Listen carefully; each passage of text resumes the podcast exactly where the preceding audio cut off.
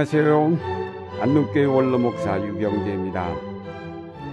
한국교회가 60년대 이후 경제 성장과 더불어 성장하면서 우리 사회에 무시하지 못할 큰 세력을 형성하게 되자 교회는 이 시대에 고난받는 민중의 편에 서는 대신 오히려 특권층에 속한 교회로 변하게 되었습니다. 이런 현상이 과연 바람직한 것인가? 올림픽에서 금메달 받은 사람에게만 온갖 칭찬과 특혜가 주어지는 사회, 소위 인류대학을 졸업한 사람들만이 활개를 치며 사회 각 분야를 점령하여 특권을 누리는 사회, 이 사회의 돈과 권력과 지식을 독점하고 있는 상위권 20%만을 위하여 모든 정책이 수립되는 나라. 그래서 모든 사람이 그 정점을 향하여 올라가려고 수단 방법을 가리지 않는 치열한 투쟁을 벌이는 사회가 바로 하나님 나라와 대립된 인간의 왕국이라는 사실을 기억할 때 교회가 그 상위권에 진입한다는 것은 바로 하나님의 나라를 저버리는 일이며 그래서 개혁되지 않으면 안 될 위기에 처한 상황이라고 하겠습니다. 오늘의 본문인 스바녀서 2장에 보면 여호와의 규례를 지키는 세상의 모든 겸손한 자들아 너희는 여호와를 찾으며 공의와 겸손을 구하라고 하였습니다. 여기에 나타난 겸손한 사람들은 히브리어로 아너임으로 가난한 자들이란 뜻입니다. 여기서 가난한 자들이란 왕족이나 귀족 혹은 상류 계급의 사람들이 다 포로가 되어갈 때 남은 사람들로 가난하고 별 볼 일 없는 사람들을 가리킵니다. 스바냐는 그런 사람들에게 공의와 겸손을 구하라고 하였습니다. 여기서 공의는 올바로 사는 것을 뜻하고 겸손을 구하라는 것은 가난을 구하라는 뜻입니다. 따라서 여기서 말하는 공의와 겸손은 도덕교과서에 나오는 어떤 덕목이 아닙니다. 이것은 하나님의 질서를 뜻합니다. 성자 예수 그리스도께서 오셨을 때에 그의 삶과 교훈을 통해서 공의와 겸손이 무엇을 뜻하는지 명확하게 나타났습니다. 공의는 하나님이 원래 창조하셨던 세계의 회복을 뜻합니다. 올바로 사는 길은 바로 하나님의 창조 질서를 지켜 사는 것입니다. 창조 질서를 지킨다는 것은 우리가 하나님의 생명 체계의 일부임을 인식하고 그 체계가 막히거나 망가지지 않도록 협력함을 뜻합니다. 그것은 바로 위로는 하나님을 섬기고 아래로는 자연을 사랑하고 이웃을 사랑하는 것을 뜻합니다. 이것이 바로 하나님이 원하시는 올바른 삶, 즉 공의입니다. 예수 그리스도는 이런 공의의 회복을 위해서 십자가를 지셨습니다. 하나님과 인간, 인간과 인간 사이, 그리고 인간과 자연 사이에 막힌 담을 헐어서 원활한 생명의 순환이 이루어지도록 하셨습니다. 따라서 이런 생명의 순환 체계를 깨뜨리는 것은 불의입니다. 더불어 살아가지 않고 홀로 특권을 누리며 살아가려는 것은 불의입니다. 왜냐하면 그런 특권이나 혜택은 바로 하나님의 생명 체계에 있어서 암적인 요소가 되기 때문입니다.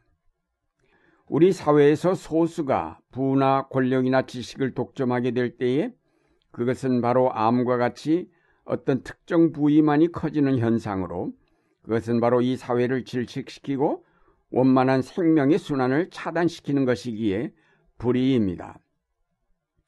결국 이런 암적 존재는 우리 사회만을 파괴하는 것이 아니라 하나님의 우주적 생명 체계를 파괴시키는 행위이기 때문에 하나님이 결코 그대로 두시지 않는 죄악입니다.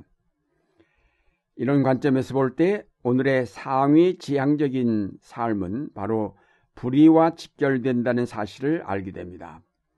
예수님 당시 제자들도 바로 상위 지향적인 목표를 가지고 예수님을 따랐지만 예수님께서 저들의 그런 생각을 바꾸어 주셨습니다.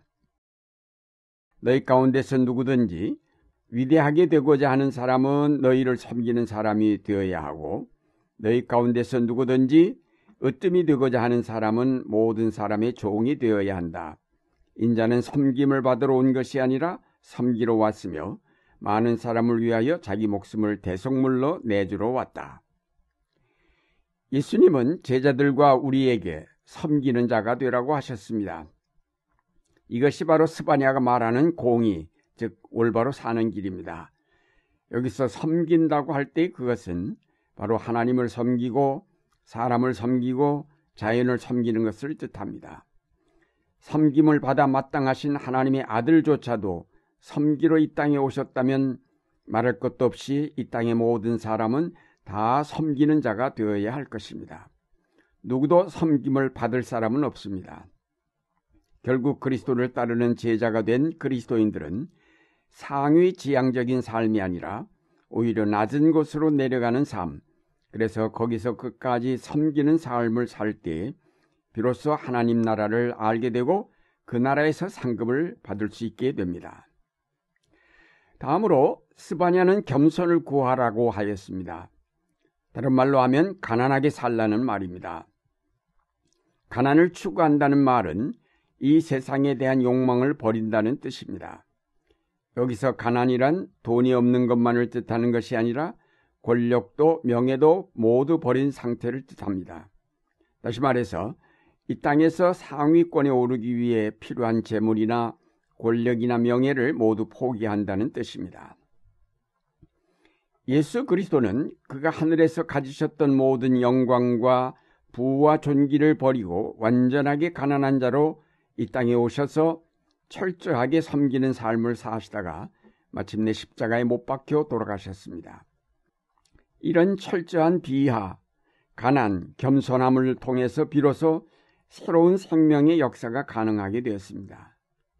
이런 그리스도를 믿고 따르는 우리도 예수님처럼 모든 욕망을 비우고 가난한 자로 겸손한 자로 주님을 따르며 그가 하신 것처럼 이웃을 섬기고 자연을 섬기며 하나님을 섬길 때 여기에 하나님의 나라가 이루어지게 되는 것입니다. 따라서 이런 관점에서 오늘날의 교회를 볼 때에 그리스도의 섬김과 겸손을 따르지 않고 오히려 섬김을 받는 자리에 오르고 있음을 알 수 있습니다. 다시 말해서 하나님의 나라를 역행하고 있다는 말씀입니다. 여기에 교회의 위기가 있습니다. 교회가 개혁되어 다시 가난한 자리로 섬김의 낮은 자리로 내려가지 않으면 안 될 위기에 몰려 있는데 문제는 이런 사실을 오늘의 교회들이 인식하고 있지 못하다는 데 있습니다. 교회가 깨닫지 못하고 오늘날 누리고 있는 특권에 만족하면서 그 본분을 잊어버릴 때에 하나님께서 이 교회들을 그대로 두시지 않을 것입니다. 언젠가 다시 고난의 영광로 속에 집어넣어 정금과 같이 새롭게 단련되어 나오도록 역사하실 것입니다. 그러므로 우리가 정신을 차려야 하겠습니다. 기득권자가 누리는 달콤한 작은 안락함에 빠져 넋을 잃고 있을 것이 아니라 깨어 정신을 차리고 이 위기를 탈출하기 위하여 기도해야 할 때입니다. 오늘날 한국교회는 가진 자 편에 서서 그들을 거드는 집단이 아니라 80%의 고난당하는 자 편에 서서 그들을 도우며 그들과 함께하는 교회가 되어야 할 것입니다. 농민들과 노동자들의 절규에 귀를 기울여야 할 것입니다. 미국의 진보적인 역사학자 하워드지는 이렇게 말했습니다. 가난한 자들, 가지지 못한 자들의 울부짖음이 항상 옳은 것은 아니다. 그러나 그들의 울음에 귀를 기울이지 않는다면 당신은 영원히 정의가 무엇인지를 알지 못하게 될 것이다. 우리가 저들의 울음에 귀를 기울이지 않으면 공의와 겸손이 무엇인지를 알지 못하게 될 것입니다. 사랑하는 여러분, 모든 사람이 위로 올라가려 할 때에 아래로 내려가 섬기는 자가 되는 일은 결코 쉬운 일은 아닙니다. 그러나 이것이 오늘 우리에게 주어진 그리스도의 명령이며 사명임을 깨닫는다면 주저하지 않고 그 말씀을 따라야 할 것입니다. 거기에 참된 구원의 길이 있으며 하나님의 나라를 이루는 첩경이 있습니다.